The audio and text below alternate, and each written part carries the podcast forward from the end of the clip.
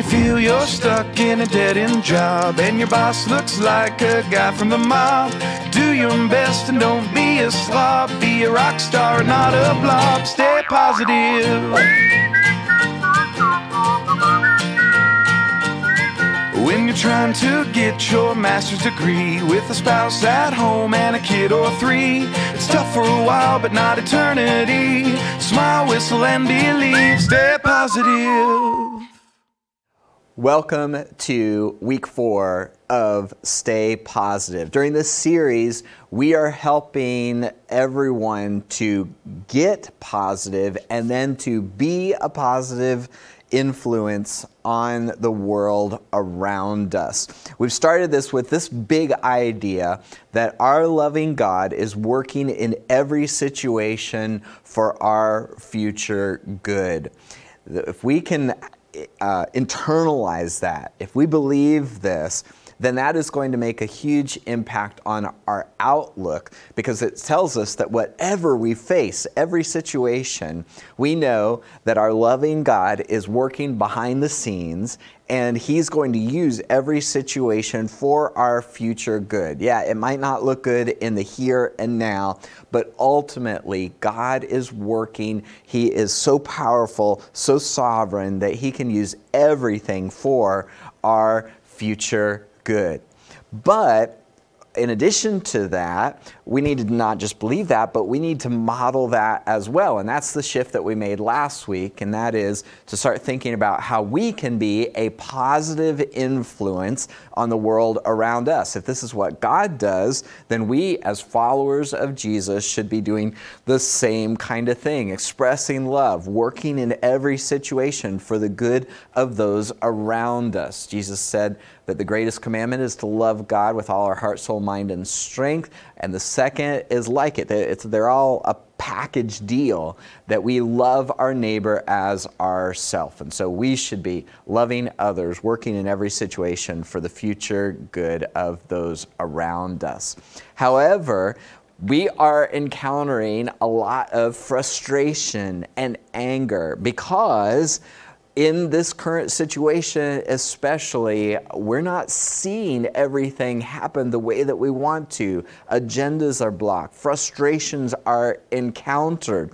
I know uh, yesterday we were going through the drive through at uh, McDonald's and it was a double drive through and so if everybody you know takes their turn and moves in sync then that's going to work out just fine however we placed our order we were waiting for our spot to come up and when our spot came up the other person just kind of shifted right in front of us when we got to the window they had i think paid for whatever our order was and then uh, so our order had already been paid for, and they had to call the manager and clear that and ring it up again. And it could have been a situation that was very frustrating because it caused delays. The drive through was backing up behind us. And it reminded me that opportunities for frustration are going to come all the time. And especially now, it seems like, with all of these limitations and frustrations and, and uh, difficulties that everyone is facing, we're encountering and seeing a lot more anger around us. And it's an opportunity for anger as well it could have been a very frustrating situation because if the person had just taken their turn, then all of the delays, all of the frustrations that resulted could have been avoided. But I didn't feel frustration and anger in that moment because of the work that I feel like the Lord has been doing in my heart.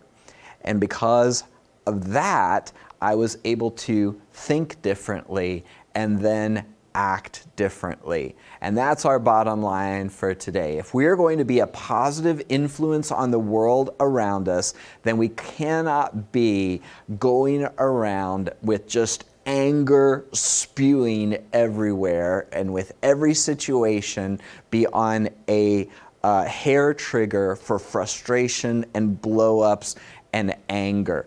We have to think differently about our situation so that we act differently and we can be a positive influence on the world around us. And I noticed this with driving early on because I noticed that sometimes when I was driving and people would do stupid stuff around me, that uh, that would cause me to get really frustrated and angry. And I wanted to lash out and I would say things in my car to other people that I would not say to people if they were within earshot. And then there were other times that I noticed that things could happen and then I didn't respond that way. I was able to be a little bit more uh, understanding and just kind of let it roll off of me. And what that taught me, what I realized was that the other people were not making me angry. I was responding out of the anger that was already here. See, we'd like to think that if everybody just acted the way we wanted them to, then we would not be so angry. But the reality is that when other people do their thing, that what it's doing is actually uncovering, it's, it's showing what is on the inside of us. Because when we get squeezed, what's on the inside is what comes out. So, we want to deal with what's on the inside. We want to, uh, I hope that as a result of our talking together this morning, that you will be able to think differently about the situations that you face. And then that anger will not be a controlling influence in your life. Instead, we'll find some other way to think about what's going on and as a result, be able to act differently and be a positive, healing, helpful influence on the world around us. So, we're going to look today at uh, a little section of the passage that we began to look at last week. This is Ephesians chapter 4, verses 30, 22 to 32.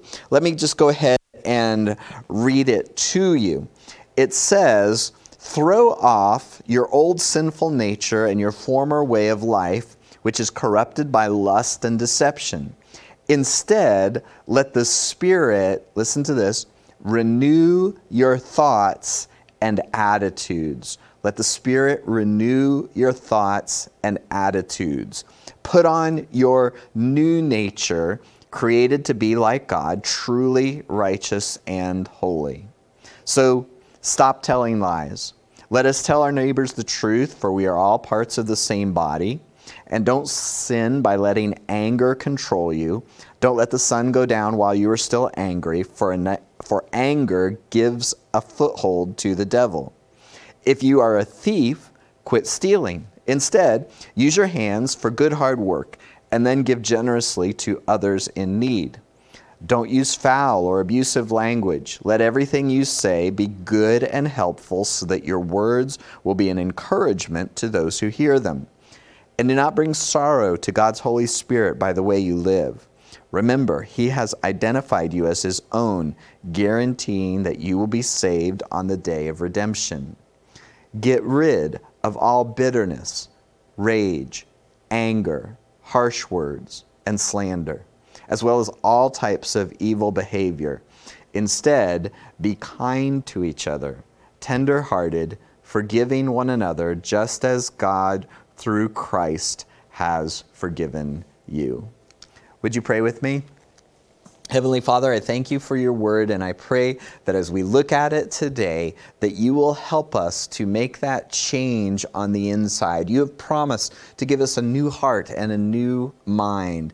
And so I pray that you would accomplish that promise in the lives of all of us right now in this moment. Help us to think differently. Change our lives from the inside out so that we might be a positive influence on the world around us, that we will do the good things that you created us to do and prepared for us to do every day. We pray this in Jesus' name. Amen. So, in this passage, we see the Apostle Paul as a pastor speaking to the church, and in particular, giving the kind of instruction that uh, new converts would receive, people just starting out their walk with Jesus. And he would describe it as putting off that old nature, the old way of life, and putting on, taking on a new way of life. And as part of that, towards the end of this passage, he deals with this issue of anger. Ephesians 4 31 talks about it like this Get rid of all bitterness, rage, anger, harsh words, and slander, as well as all types of evil behavior. So here he is saying that we're going to get rid of, and notice the inclusive language, all of it, everything associated with anger and bitterness, and all of these different words that are used. And uh, I like the way that uh, in this book, uh, which you have an opportunity to pick this up, this would be great. It's called Fighting the Fire Biblical Strategies for Overcoming Anger. And in this uh, little booklet, he goes through this verse and talks about all the different aspects of anger. So, bitterness, for example, is an un, the way it's defined in that book is an uh, a stubborn refusal to release those who have hurt you. See, everyone is going to be hurt. Everyone is going to encounter people that are going to do them harm from time to time. But bitterness is that stubborn refusal. We've talked about how forgiveness is saying to someone that I you don't owe me anymore anymore. Well, bitterness is saying, You owe me, you owe me. I'm never going to let you out from this debt because of what you have done. A stubborn refusal to release those who have hurt you. And that needs to be replaced it needs to be replaced with forgiveness. And then you have rage or wrath, which has the idea of a flaring outburst of anger. This is something that just explodes when your anger explodes. And that needs to be replaced with patience. And then anger here, the generic word, is talking about not an explosive anger, but just kind of that slow burn, the slow burn. That's what gets revealed when somebody cuts you off in traffic or pulls in front of you in the McDonald's drive through line. It's that slow burn. The harsh words is the idea of clamor or a contentious public quarreling. That's when there's just this uh, bickering and anger and back and forth. And sometimes you might see that in the store. You might see a video on Twitter. You might see examples of this on Facebook clamor or harsh words or a back and forth kind of contentious quarreling. And then s- slander is speech that is intended to injure. Say, I'm angry at that person, and so I'm going to use my words to try to injure them, to try to inflict harm. And that needs to be replaced with kindness and grace and truth. And then it says, as well as all types of evil, evil behavior. That might be translated in your translation as malice. Malice is that evil intent, a desire to harm others. So you can see that anger has different flavors and gets manifested in different ways. But the bottom line is that none of this is going to be helpful, and we need to get rid of, set aside all of this, all of the bitterness, all the rage, all the anger, all the harsh words, all types of slander and evil behavior.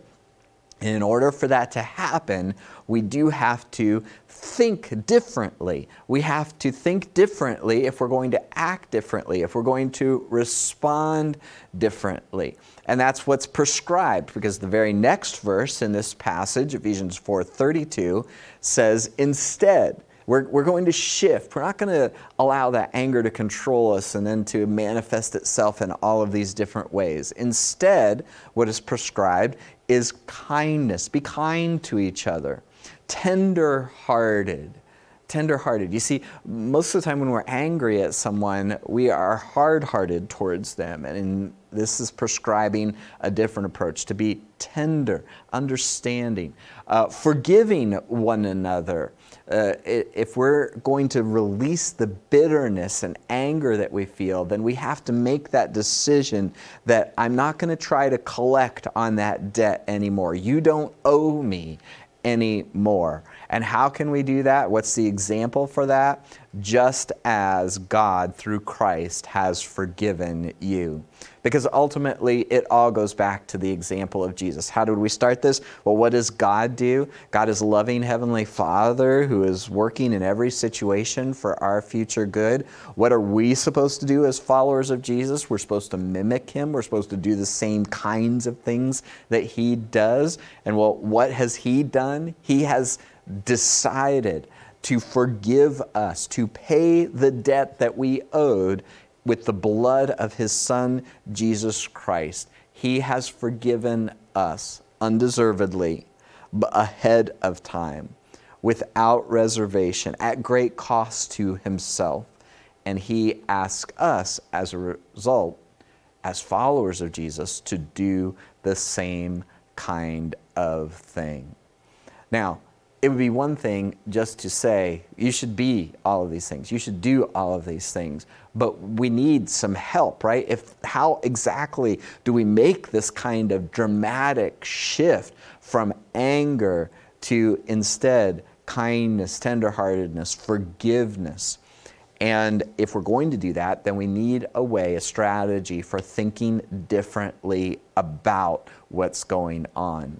One of the best definitions for anger that I've encountered is a blocked agenda. When do we feel anger? It's when something that we want, our agenda, is blocked.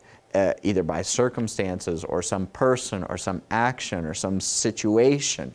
And so, if we're going to get rid of this unhealthy anger in our life so that we can be a positive influence on the world around us, we're going to have to figure out a different agenda an agenda that cannot be blocked by those situations. We need to think differently so that we can act differently. And thankfully, in the scriptures, we are given exactly that a new agenda, a new way of thinking about the circumstances and situations that we face. And so, I want to look at that. In James chapter 1, verse 2, the James is a letter from James to the church as a whole, and this is his starting instruction. James chapter 1 verse 2 it says, "Consider it pure joy, my brothers and sisters, whenever you face trials of many kinds." Now, this is a totally different way of thinking about the frustrations, difficulties, blocked agendas, all of those things that cause us to become angry. Because all these various types of trials that you are going to face, he's going to encourage us to consider, to think, to, uh, to do the calculus on our situation differently than we have done before.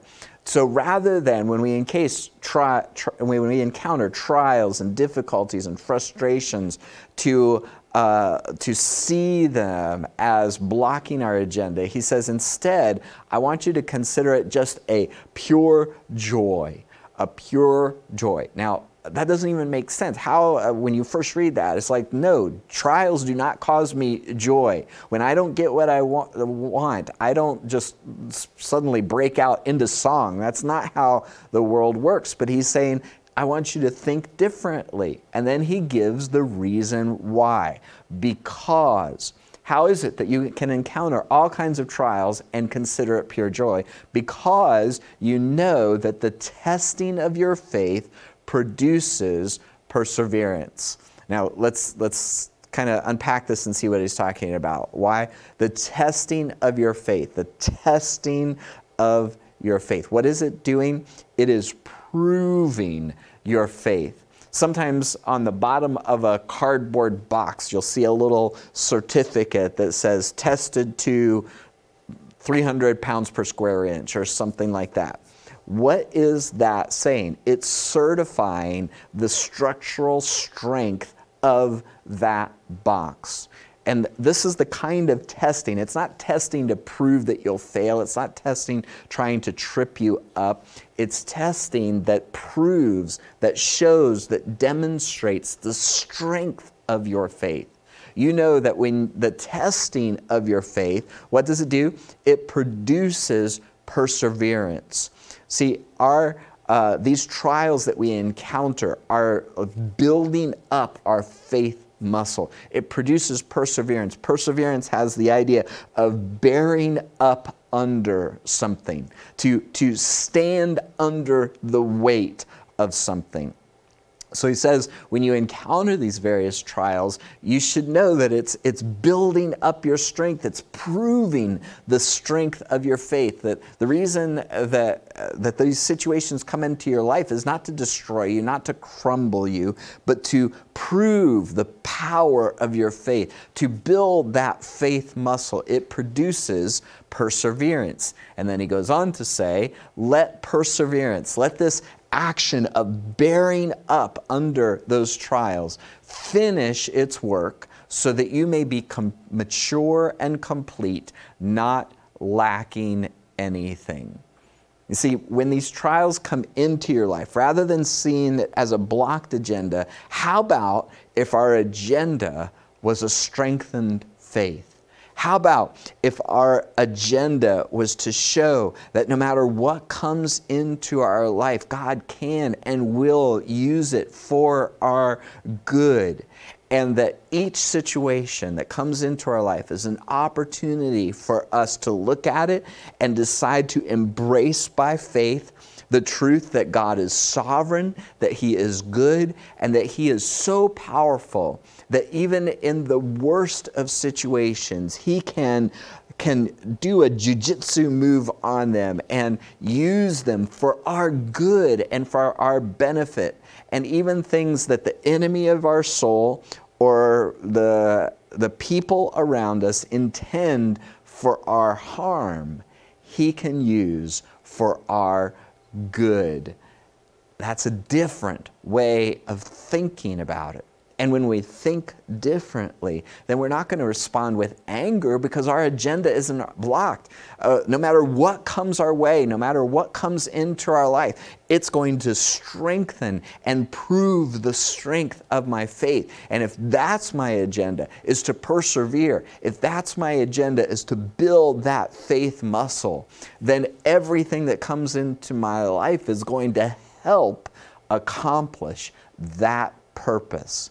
God's purpose in our lives. And so we don't have to be frustrated. We don't have to be angry. We can consider it pure, unadulterated joy because God is accomplishing a good purpose in our lives through what he brings about. And what's going to be the end result? The end result will be I will be strong, I will be complete, I will be mature in my faith, not lacking anything. I'll have everything that I need to face whatever comes my way.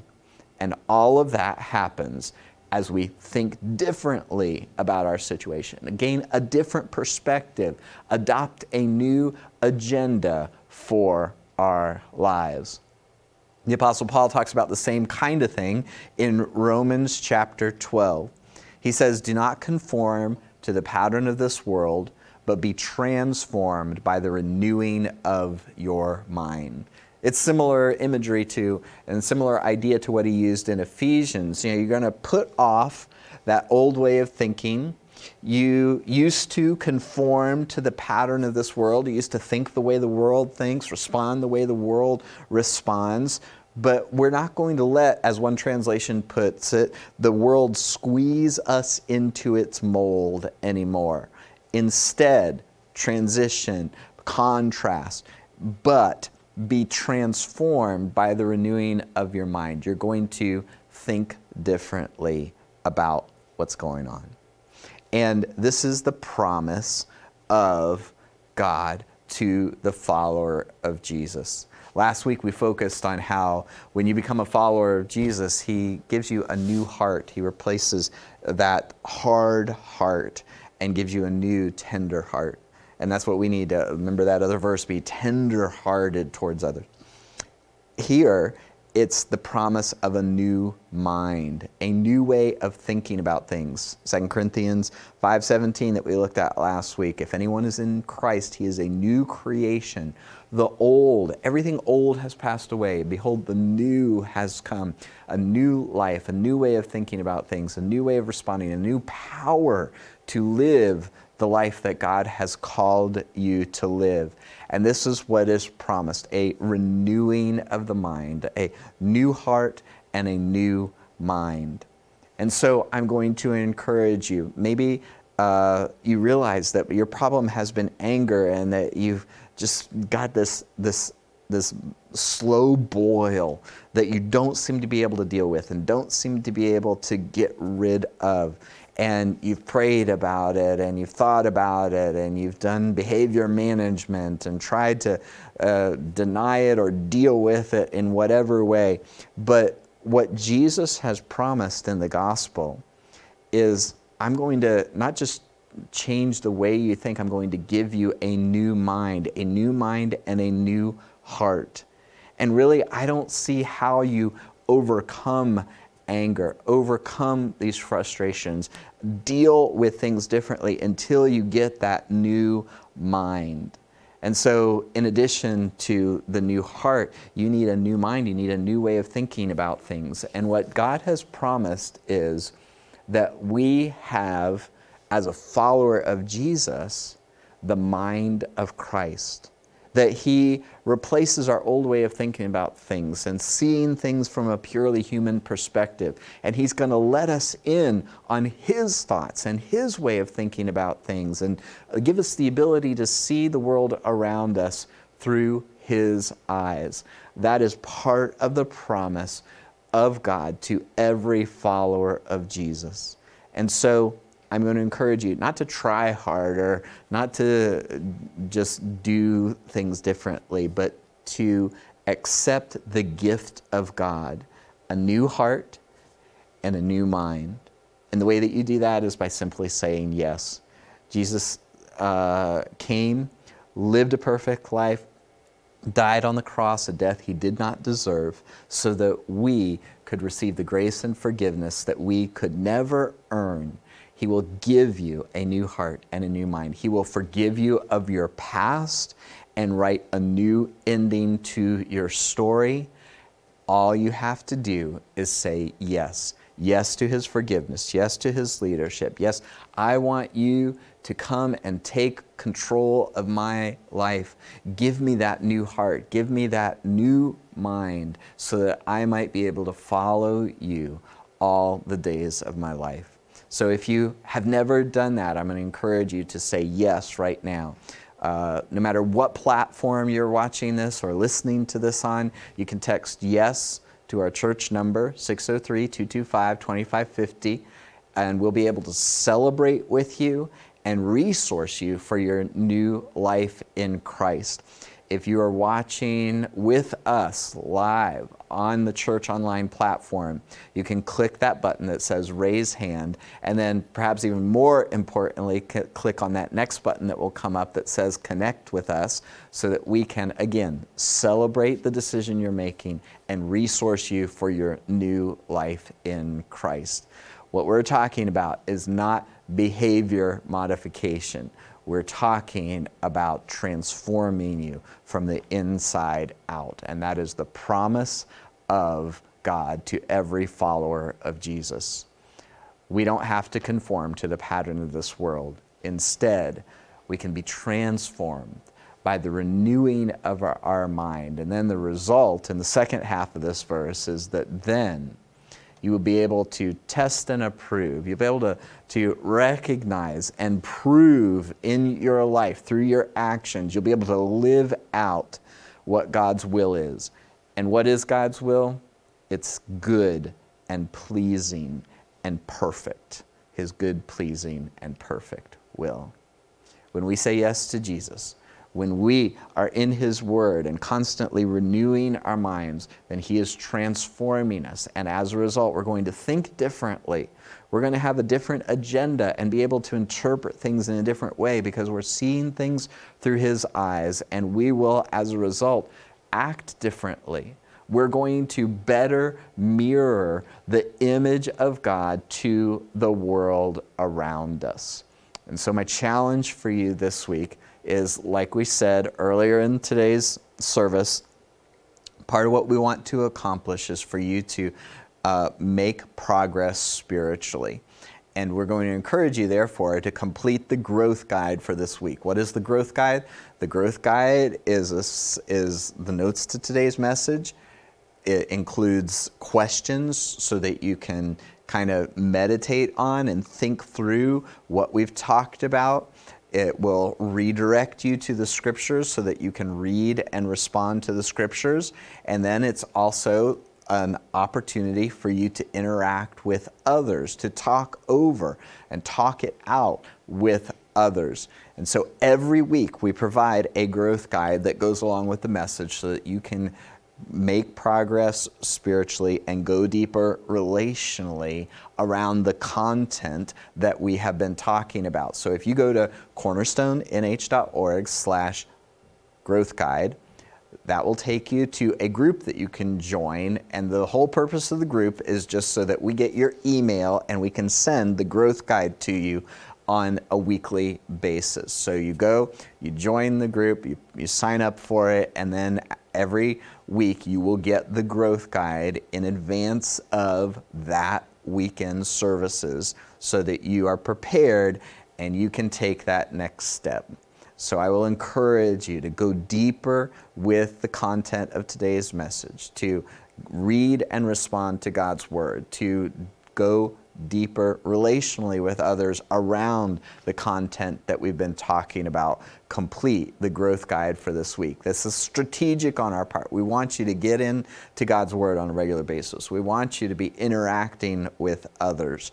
And so take that next step. Make this uh, what we talk about and what you've heard today uh, a part of your life by reading and responding to it, talking about it over the course of this week. I really believe that God is able to take people who are chronically frustrated, anger, angry, who have held on to bitterness for a long time, who are prone to outbursts of anger, who have that slow boil of frustration that's just ready to surface at any time and He can transform you into a person who sees God's work and God's hand in all the things that come your way. Who recognizes that no matter what the world throws at you, God's agenda for you is not going to be thwarted that you can take refuge in Him, that you can weather whatever comes your way. And it's not going to tear down your faith, it's going to prove the strength of your faith. And that every situation, rather than being an opportunity for anger and destructive outbursts, will instead be an opportunity to build your faith muscle and to mirror the kindness the forgiveness, the gentleness of your Heavenly Father to the world around you. That's what He wants to accomplish through us. And so, my hope and prayer for myself, for you, for all of us is that we will accurately reflect our Heavenly Father to the world around us, and that they will not see an angry, bitter people, but a people who are at peace in the love and sovereignty and goodness of our God and reflect that to everyone that we meet in every situation. May we have that kind of week. Heavenly Father, I thank you that that is possible. I thank you that you have given us a new heart and a new mind And I pray that we would reflect all of that to the world, that you would use us to accomplish the good things that you have planned for us in this week. We pray this in Jesus' name. Amen.